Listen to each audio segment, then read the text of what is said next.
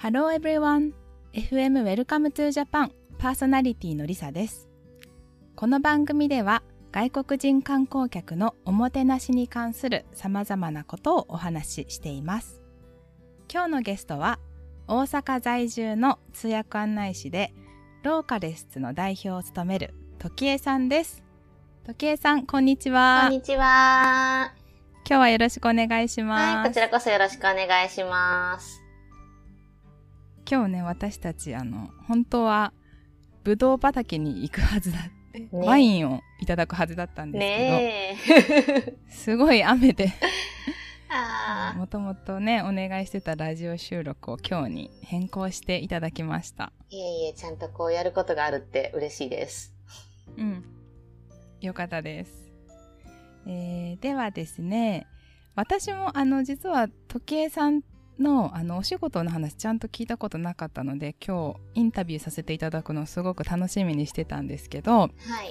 まずはあの、えっと代表されているローカレスですとか、はあの通訳案内士としてのお仕事を、はい。あのコロナ以前、い。どんな形でされていたのか教えていただけますか？えーっと、どこから話したらいいですかね。うん。通訳案内士になってからのことでいいんですかね。そうですね。通訳案内士時計さんの原点はねこの後こうす深掘っていきたいと思ってるんですけど、まずそのメインで通訳案内士としなになった後にされてたお仕事としては、はなんかこうあれですかね。北米系とか英語さ話される外国人の方の割と小さいグループのツアーとかをされていた感じですあかそうですね。実際結構いろんなツアーはしていたんですけれども、まあ、本当に大きいツアーだったら、うんと、バス何台分かなみたいなツアーも、あじゃあグループツアーももうし、されてたんですか、はい、してたことはありますし、で、もう小さいツアーだったら一人二人とかを、本当にこう、まあ、し大阪の商店街歩いてとかでツアーをしてたりっていうので、結構幅広くやっていて、で、ローカルスは基本的にこう、どっちかっていうと大阪とか関西の、こう、ちょっと、うんと、まあ、地元とかを見てみたいなっていう人向けにいろいろとこう、コンテンツを作ろうと思って出してるサイトです。あなるほどなるほど、はそっか。じゃあローカレスは、えー割とプライベートなツアーをメインにしてるけど時計さんのこうツアーガイドとしてのキャリアとしては両方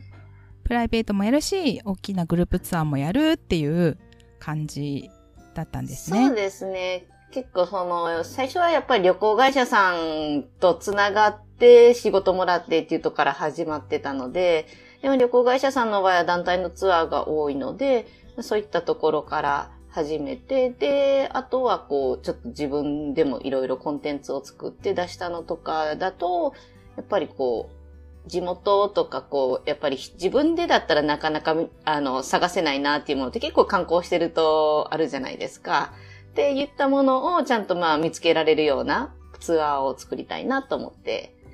そういったものをメインに出していきたいなと思ってるのが、ローカレスの内容ですね。例えばどんなところが人気でしたか？ローカレスの目的地としては。えーっと、私がもともと住んでたのが大阪市の天神橋筋商店街なんですけど、いいとこですね。で、いやー、そこ本当にもうね、住み心地よくて、もう結婚してから引っ越しちゃったんですけれども、そうでなかったら一人で住んでるんだったらもうずっとあそこ住んでたいぐらい、もう、ご飯は美味しいとこいっぱいあるし、で、お店の人はみんな仲良くしてくれてっていう感じで、で、やっぱりこう、私が、そのお店の人たちとか、まあそこに住んでる人たちっていうのをすごいいっぱい知ってるので、そういったところのお客さん連れてったりすると、もちろんこう、会話がすごくしやすいっていうのもありますし、で、向こうもすごく歓迎してくれるので、で、そういったところに市場だったりとか、まあ他に、えっ、と、商店街の中のお店だったりとかっていうのを、こう案内したりして、で、やっぱこう一人だったら、一人とかまあ観光客だけで行くと、こうこの商品何なのかなとか、なんか置いてあるものはなんか見たことはないけれども、どう聞いたらいいかとか、やっぱりこう全然ね、知らないところに入って聞いて、うん、どうしようみたいになっちゃうのとかが、まあ、やっぱそういうのが解消されて、で、その上やっぱりこう仲良くなれるっていう、そういうのがすごく楽しんでもらえてたので、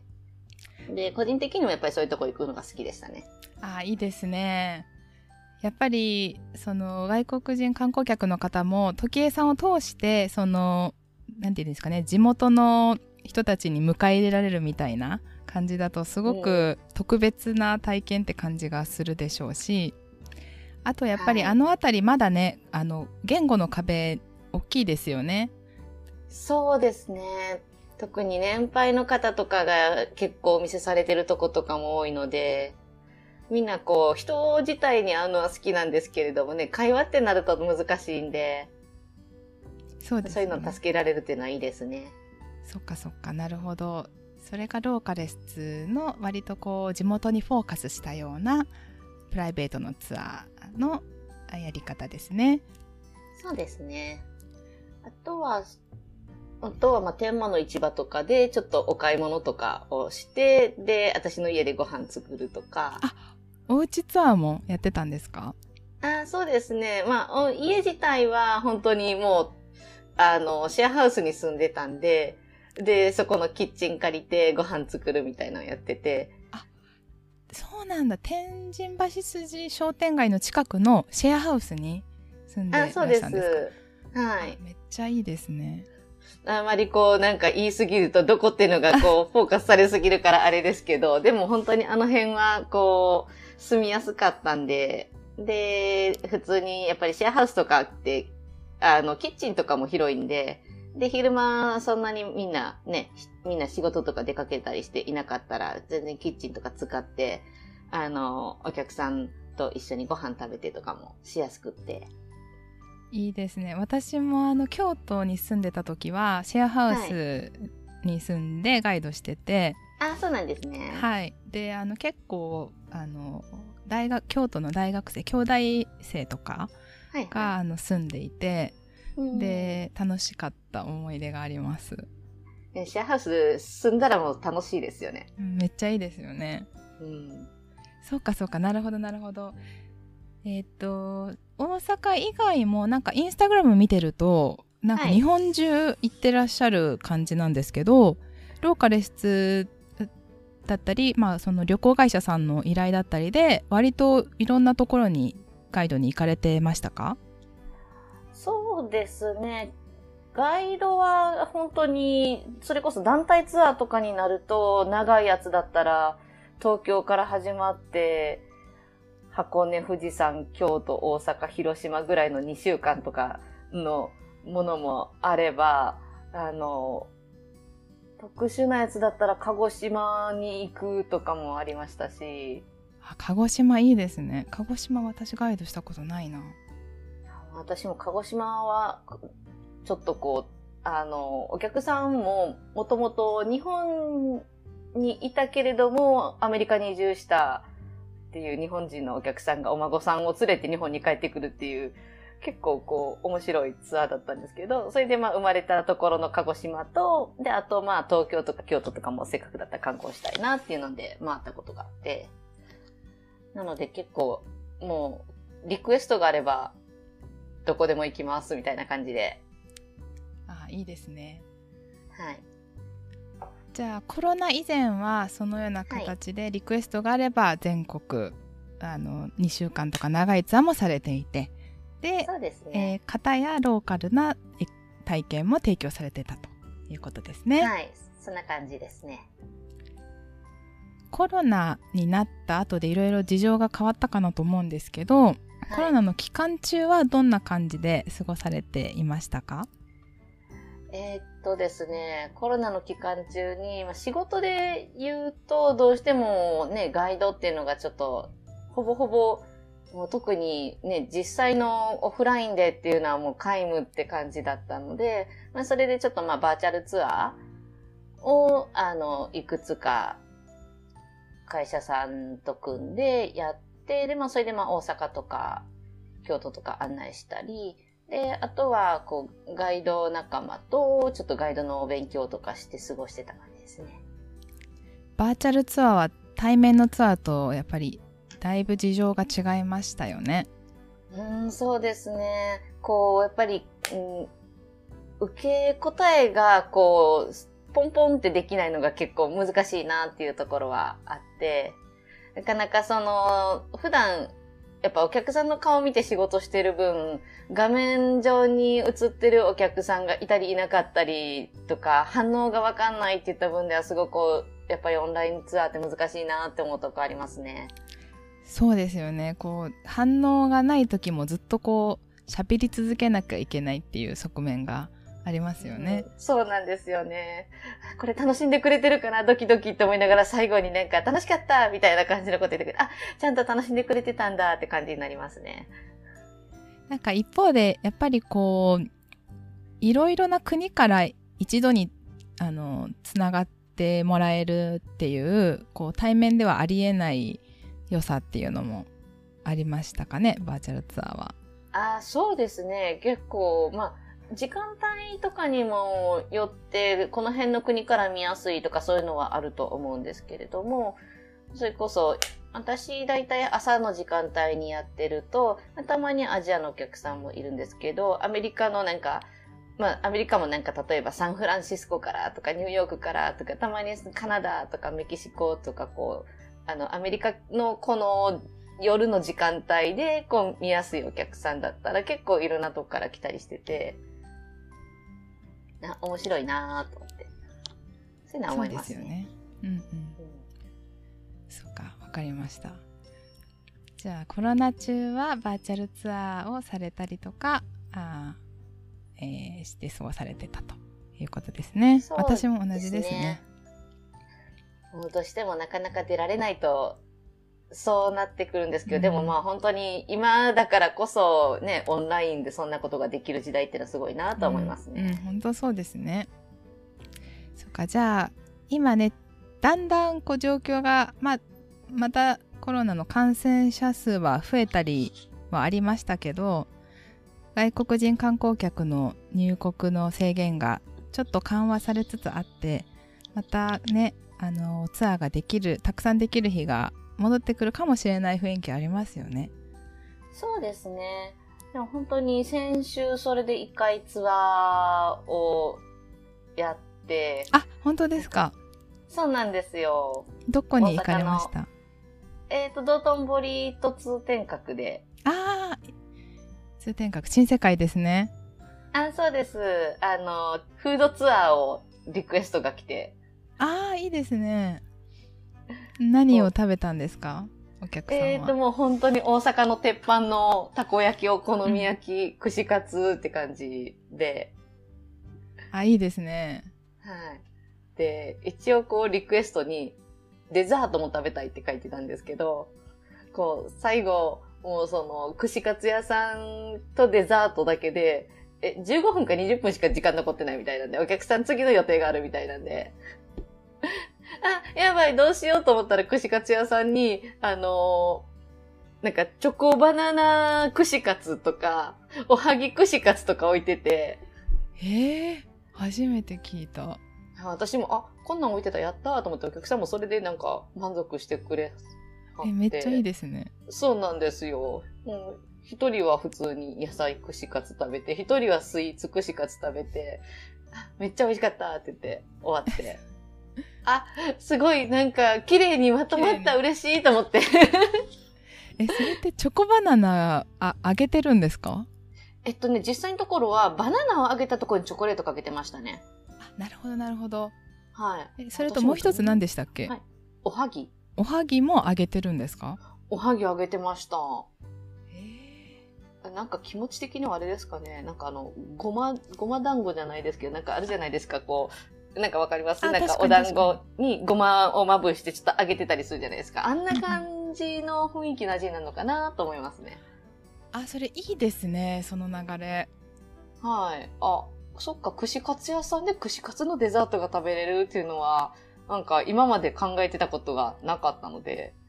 でもなんかガイド何年やってても新しい発見ありますね。そうですね。私もそれいいこと聞きました。なんかなかなかたこ焼き屋さんとかお好み焼き屋さんもデザートないところ多いんで。ねなんかあっても言ってバニラアイスとか。そうそうそうアイスクリームぐらいですよね。そうなんですよね。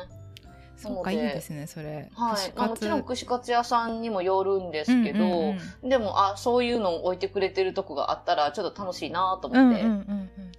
わあそっかそっか。じゃあ久しぶりにツアーできてよかったですね。嬉しいですそうなよねんですよ。本当に。ありがとうございますって感じで、そっかそっか。うん。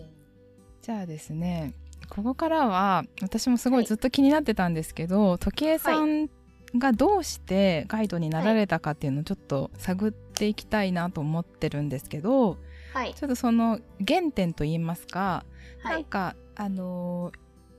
こう学生時代とかもっと言うと、はい。こう幼少期とかなんかはい。その、異文化交流とか外国語とかに触れて楽しいなって思ったきっかけみたいなそういうとこってあったんですか、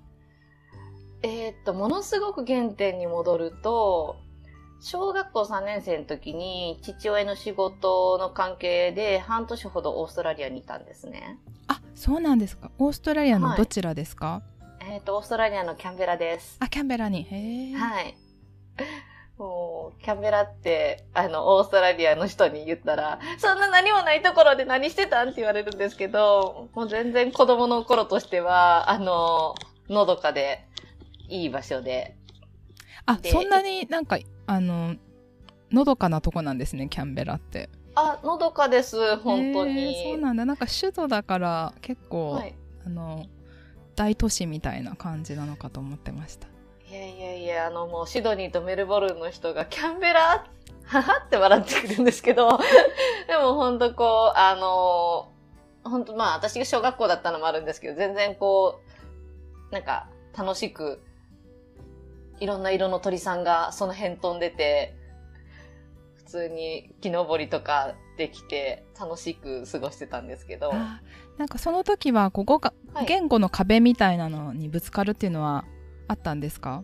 あ、もうめっちゃ普通にありました。うんあの、一応学校が、あの、なんか、なんていうかな、英語が、あの、喋れない子たちが英語を勉強する学校みたいなのがあって、で、隣に普通にその、地元の子たちが行く小学校があるんですけど、で、その、英語できない子たちは、その、まあ、準備学校みたいなところで、あの、ある程度勉強して、で、それこそまあ1年とか2年とか以上いる子だったら、そこである程度英語できるようになったら、普通の地元の子のクラスに入れるみたいなシスあテム。なるほどはい。でか、はい。あじゃあそこでちょっとあの、えークッションワンクッションあってから地元の学校に行ったって感じなんですか？で、私はそこまでの時間がなくって、半年だったらやっぱりこう、そこまで身につかなかったのと、うん、やっぱこう、本当に英語ゼロ、ゼロオブゼロベースでいきなり飛び込んで、で、いや、本当になんかほぼほぼどうやって会話してたんかなって今頃思うんですけど、で、一応まあちょっと、なんかこんなことを毎日学校でしてから、みたいなんで、なんかこうちょっと親に英語を軽く教えてもらいながらやってたんですけど、やっぱり文法とかが全然わかんないんで、こう表現的なのはいくつか覚えて喋れても、自分で文章を作るっていうのがすごい難しかって、で、実際一遍なんか、いつもと同じことをやってるはずやのに、一遍先生になんか怒られた感じのことがあって、もうそれで全然意味わかんなくって大泣きしたこととかありましたね。ああそうだったんですね結構大変でしたね、じゃあそうですね。まあ、それでも、基本は結構楽しくやってたのと、その時に同じクラスにモンゴル人の女の子がいて、で、なんかその子がすごいこう、なんか仲良くしてくれて、で、そのことは一応その、日本帰ってからもしばらく頑張って、こう、こっちも、なんか英語で手紙書いてとかやったりしてて、で、まあそれもあったんで、ちょっとちゃんと自分で英語を勉強するぞという気持ちになって、小学校の4年生から一応基礎英語のラジオを聞いてたんですけど、NHK のやつですか？あ、そうそうそうです、そうです。あ聞いてたんですけどねで勉強されてたんですか、あ、そうなんですよ。最初ね、あの、特にまあ別にどっかの、その、英会話が、まあ、のね、習い事とかに行くってわけでもなく、ただ単にこう、とりあえずラジオで頑張るって思ってやるんですけど、毎回ね、あの、4月に始めるじゃないですか。で、4月ってとりあえず、あの、中学生のね、B 同士とかあるじゃないですか。B 同士やって、えっ、と、一般同士やって、で、現在進行形ぐらいになってくると意味不明になってくるんですよ。で、8月ぐらいにね、これでね、一遍フェードアウトして、で、次、えっと、それ4年生でやって、5年生になった時ももっぺん4月から B 同士頑張って、一般同士頑張って、現在進行形やって、8月でフェードアウトしてっていうのを3年繰り返しました。わかります。わわかります。いや、でもそれ小学生でやられてたのすごいですよね。もうなんか今振り返ったらよく頑張ったな3年間そのわけわかんないことって思って。え、だってそれって毎朝とかですか？あ夕方にやってましたね。あなんかあれ確か朝と夕方と2回同じのやってくれるんですけど、多分夕方の6時とかからかな。ちょっとあそうだったんだ。うん、頑張って聞いてたんですけど。うんへえ。いや、でも、そ、そこまでやってたら、その、中学校入った時とかの英語の成績とかってかなり良かったんじゃないですか？あ、英語の成績はそういう意味では、やっぱり興味もあった分、で、あの、まあ、みんな学校教育のことをいろいろ文句言うんですけど、実際ちゃんと英語のこの体系的なものを教えてもらえて、ようやくちゃんと英語を、何ですかね、まあその時は話せるとかはなかったんですけど、やっぱりこうちゃんと英語のことを分かって、こう文章とかが作れるようになったりしたんで、うんうん。なので実際こうしっかりとできるようになったのは中学校になってからですね。うーん、なるほど、なるほど。そっか、その、じゃあ中学校で、だんだんそういうふうに英語が、あの、の体系的に理解できるようになってきたあたりで、そのまあ言語としての興味も、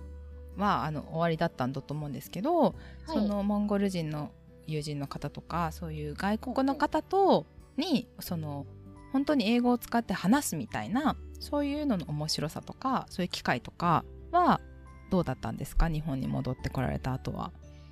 は、ほとんどそういう意味ではなくって、なのでまあよくモチベーション続いたなと思いながら、いっぺんでもそのモンゴル人の子が、あの、日本遊びに来てくれて、で、その時はちゃんと、うんちょっとぐらい多分喋ったんだと思いますよ。もう記憶あやふやですけど。で、その後は、でもまあまあ結局そういう英語喋るっていうこととか、ね、あの、海外っていうのはその辺で興味が出てたので、で、高校でも、あの、国際教養科に入って、で、オーストラリアにまた2週間研修とかで行ったりとか。あなるほどなるほど。そっか、はい。じゃあ高校の時に久しぶりにオーストラリアに戻っていけたっていう感じですか？あそうです。はい。そっかその時は結構通じましたか？英語はずっと練習されてた。多分ね、最低限伝わったんだと思うんですけど、またこれが行った場所がね、あの、まあ、高校の、この、まあ、姉妹校みたいなのが、ダーウィンにあるんですけど、うんうん。あの、また、なかなか、あの、方言がきついところで、あそうなんですね。そうなんですよ。お母さんはね、すごいこうね、なんか優しい英語喋ってくれるんですけど、お父さんの英語はね、もうね、みじんもわかんなかった記憶があって。ホームステイだったんですか？あ、そうです、そうです。そっかでもそこではこうつこう聞き取れなかったけどう割とこう打たれ強くあのなんかそこでめげずにあやっぱり楽しいなっていう風な割とポジティブな印象だったんですか？あ、そうですね。なんかすごく、多分そういう意味ではある程度は何かしらが伝わってたからだとは思うんですけど、で、もうそこのファミリーともホストマザーとはずっとこうメールとか手紙とかやり取りしてて、で、まあそれで、まあしかもいた時もやっぱりホストマザーがすごく何でもしてくれたのがあって、もう最後とか、ちょっと帰りたくないなぐらい楽しんだ記憶がありますね。そっかじゃあその体験とまあその小学生の頃のオーストラリアの体験って結構その英語をお仕事で、まあ、英語というか英語とか異文化交流をやっていくっていうこうモチベーションの原点みたいな感じになっていそうですね。そうですね。やっぱりこう、英語が、英語使って仕事したいなっていうのは結構多分、中学の時にすでに思ってたんじゃないかなと思うんですけど、なんかその時にすでに通訳の仕事したいみたいなことを、多分こう、確かその時なんですけど、こう書いてた記憶があって。そっかそっか。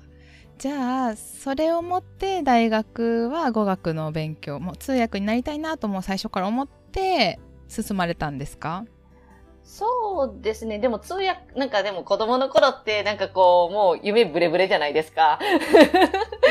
なんで、なんか通訳やりたいって言ったら途中からなんか知らんけど外交官やりたいとかいうことになって。で、わかります。はい。なんかまあまあ、でもそういう系のこう国際的な仕事したいなっていう気持ちを持ちながら、えっ、ー、と、まあ、大学を外大に行ったわけなんですけども、で、まあ、英語はでも、なんか、高校生の間に一通りやっちゃったなっていう気はしたんで、なんか、そういう意味ではなんかあの、もちろん国際的な仕事したいなってなったんですけど、言語自体がすごい好きだったので、なんか他の言語で、あの、それこそ、なんかそこでしか学べないような言語したいなと思って、で、まあ選んだのがスウェーデン語で、なぜスウェーデン語を選んだんですか？もうこれもほとんど高校生のミーハーなとこから始まってるんですけど、あの、ちょうど高校生の時にサッカーのワールドカップ日本でやってたわけなんですよ。はいはい。やってました。はい。で、その時にね、あの、結構その時ちょうどサッカーすごい好きで、あの、ずっといろんな試合見てて、で、その時にね、スウェーデンの選手がめっちゃかっこよかったんですよ。そこですか？なんか普通にそれで、え、スウェーデン人めっちゃかっこいいし、スウェーデン語勉強しようぐらいのところから、スウェーデンに 興味持ち出して。そうだったんだ。もうものすごいもう、ミーハー感も、あの、すごかったんですけど、いや、でも別にそれだけじゃないんですけど、もうなんかそれが一番ある意味、あの、スウェーデンっていうので、最初に印象があったの、あそこで。で、まあまあ、あの、まあ、それ、そのミーハー感だけじゃなくて、ちゃんとこう、あ、スウェーデンってこう、あの、社会福祉とか環境とか、なんかそういうのいろいろ進んでて面白い国やなっていうのも思いましたし、で、あの、言語的にも、あの、英語に近いっていうのが結構、あの、やってみたいなっていう理由の一つで、あそうなんですね。スウェーデン語全然知らないんですけど割と構造文法とか英語に近いんですか？あかなり近いですねなんか本当に英語とドイツ語やってたらスウェーデン語はかなり楽なんじゃないっていうぐらい。あそうなんだ。知らなかったです、はあ、わあそっかそっか。じゃあもう全く新しいスウェーデン語を大学では4年間ですかね。えっ、ー、と、ね、うん、勉強、カリキュラム的には4年間です。え、というと？え、大学に私6年いたんですよ。ああ、そうなんですね。あ、そっかそっか。はい、なんか、その間結構外国に行かれたいとかありましたか？あ、めっちゃ6年のうちの、えっ、と、まあ、スペインは本当に最初に個人旅行で行って、で、その後は、スウェーデンに留学半年して、で、スウェーデンにいるときに、あの、まあ、留学生の子とすごく仲良くって、スウェーデン人ともうちょっと仲良くなれよって感じなんですけど、なんかこう、やっぱり、あの、留学生の子の方が喋りやすいっていうのってどうしてもあって、うん、で、はい。で、かっこいいスウェーデン人もそんなに学校にいなかったので、思ってたんと違うっていうやつですね。ああれ？あれ？みたいな。なんかもっと、もっとなんかあの、金髪青い目の、あの、あのスウェーデン人 どこなのぐらい？いや、でも本当にそういう意味では、あの、面白かったのが、あの、それこそ、例えばなんですけど、国際養子縁組とか結構してたりするんです、スウェーデンって。あ、そうなんですかで、そうなんですよ。だから普通に、あの、ブラジルの方から養子できたっていうことか、で、それこそなんかあの移民でポーランドから来たとか、あの、結構いろんな子がいたんで、で、なんかそういうのが、こう、何ですかね、普通に目の前で、それがこう、うんと自分の生活の中にあったんで、あ、なんかそういうのが結構あるんだなっていうのがすごい自然に受け取れるっていうので、すごい面白い生活でしたね。あいいですね。やっぱりそれって日本にいるとなかなかそういう人種とかあの、まあ、養子で来られてる方とかがこういろいろ混ざってる社会環境ってなかなかね体験しづらいですしこう学んでても体験してみないと分かりにくいところってあると思うんでうんそうですね。いいですね。はい。だからこうなんかその自分が最初思ってたのとはちょっと違ったかもしれないんですけど、スウェーデンに行って、やっぱりそういう、なんですかね。まあ、なんか、ダイバーシティって言っちゃうとすごい、あの、あれかも、なんか、かもしれないんですけど、でもこう、本当に、あ、こういう生活の仕方あるんだなとか、で、あの、あと、私の、その、大学のゼミの先生が、スウェーデンの社会を勉強してて、で、そうなると、こう、例えば、えっ、ー、と、まあ、LGBT のこととかもすごいやってたんで、普通にあの、街中歩いてて スウェーデン人のそんな男の人にね、話しかけられたんですけどね。なんか、いや、ちょっとね、今から彼氏のところに行こうと思ったんだけど、お金がなくってね、なんかあの、ちょっと、いくらか恵んでくれない？みたいなことを言われて、こう、いろいろ情報整理がね、大変だったこととか。いや、それは。それは、その体験なかなかないですもんね。そうなんですよ。なんかこうね、情報整理に忙しかったです、あの事件は。いや、わかります。でもやっぱり2000、2000年代ですよね。そうですね。まだやっぱり LGBT とか、日本でまあちょっとずつあったかもしれないけど、でも私も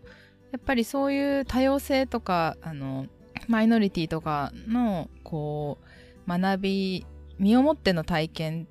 ってやっぱり外国の方と過ごす時間とか外国に行った時に多かったんで、うん、やっぱそういうのってなんか今通訳案内士をやってると当たり前にそういうあのゲイのカップルとかレズビアンのカップルとかあの、とか、まあ、養子縁組とかもの子供と一緒に来るとかあると思うんですけど。ありますねそういうの全然もう当たり前な感じでこう過ごせる能力って割と大事じゃないですか。うん、確かに。なんか、あ、そういうのもいるんだなっていうのが、こう、なんですかね、変な、その、だから拒否感っていうのは一切なく、なんかこう、まあ、もともと結構何でも、あ、そういうのもあるんだなって受け入れちゃうタイプではあったんですけど、本当ヨーロッパに行くとそれがすごく増えましたね。かなるほど。そっかじゃあ大学時代に、えー、いろんな外国ので過ごされてで言語も学ばれてでなんか進路としては在学中はどんな感じにイメージしてたんですか？その通訳になろうかなとか外交官になろうかなとかなんか具体的になっていきましたか？いや本当ねなんかもういや、最初外交官になろうかなって思ってたんですけど、えっ、ー、と、それで海外に行ってると、なんかこう、ゲストハウスしたいなって思いになっちゃって。あ、いいですね。はい。で、ただ、ゲストハウスってどうやってするんかなっていうのが全然わかんなくて。で、えっ、ー、と、とりあえずお金がいるんかなと思って、あれでもお金ないからどうしようかなっていうことは就職をとりあえずしないといけないんかなと思って、で、就職活動っていうのをしないといけないっていうことを大学の3年生になるまで知らんかったっていう。もうなんか、なんか、あれ、外大ってそんな感じなんですか？え、あんまりなんか、人はしてるはずですよ。うん、あ、でも、あでも確かに1、2年生の時に就職活動なんていう話をしてた人ほとんどいなくって、うんうん。なんかとある時期になると先輩とかがスーツ着てるかなぐらいの感覚やったんですよ。あでも結構大学によって違うかもしれないですね。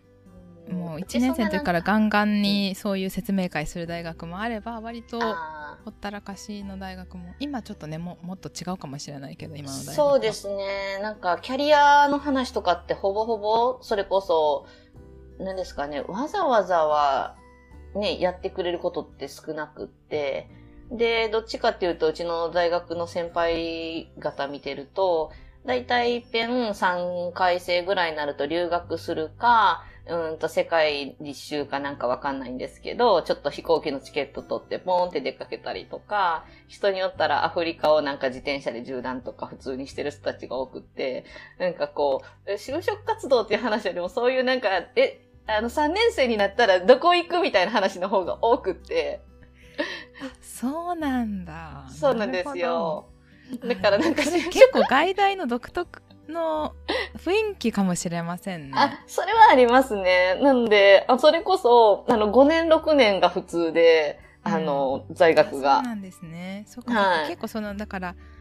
旅人っていうかジャーナリスト精神のある人が多いのかな、うんなんかまあもちろん全員が全員ってわけじゃないんですけど、それこそ例えば私部活やってた時のメンバーが同じ同期でね、20人いたはずなんですよ。で、そのうちの、えっ、と、確か4年で卒業した子2人しかいないんですね。あそうなんですかじゃあそうなんですよかなりマイノリティですね4年で卒業するそうなんですよよ。で、あの、スウェーデン語のクラスの子は、多分半分くらいは4年で卒業したかなって感じなんですけど、でも、なんかあの、こう、肌感で言うと、あの、50%ぐらいは少なくとも5年以上行ってるイメージなんですよね。そうなんですねそっかなんか私の勝手なイメージですけどあのはい。芸芸大とかはいはい。でそういうイメージがなんとなくあったりしますねだからそうなるほどちょっとアーティスティックな人たちって割と自由に就活とかせずにまあ完全にイメージですけど。割とそういう外大もそういう自由な人が多いのかもしれない。うん、かなり、特にその、まあ今、阪大になったんですけど、その時まだ大阪外国語大学っていう名前の時の方が、本当なんか、その、自 自由にやってる人たちが多かったなっていうイメージはありますね。そっかそっかなるほど。じゃあはい。そこからどうやってあの卒業された後通訳案内士に、まあ、まずそのゲストハウスを作らなきゃいけないと。でお金を貯めなきゃいけないから就職しなきゃいけないってとこまで行きましたよね。でそこからどうやって、ですよね。つながっていくかっていう話をちょっとあの、後半にそこの話と あとちょっとあの、はい。英語学習とかそのスウェーデン語もされてたってことなんで、はい。あのどうやって言語の学習されてるかってこともすごく興味があるのであの、はいそこを探っていきたいと思います後半も時計さんどうぞよろしくお願いいたします、はい。よろしくお願いします。ありがとうございます。ここまでお聞きくださった皆さんありがとうございましたえー後半も引き続き時計さんのお話を聞いていきたいと思いますのでお楽しみに番組への感想や質問は番組ツイッターへお寄せください。アカウント名は FM Welcome to Japan またはアルファベットの FM アンダーバー WTJ で検索できます。時計さんの、えーインスタやウェブサイトのリンクなどはあのエピソードノートに貼っておきますのでぜひチェックしてみてください。FM Welcome to Japan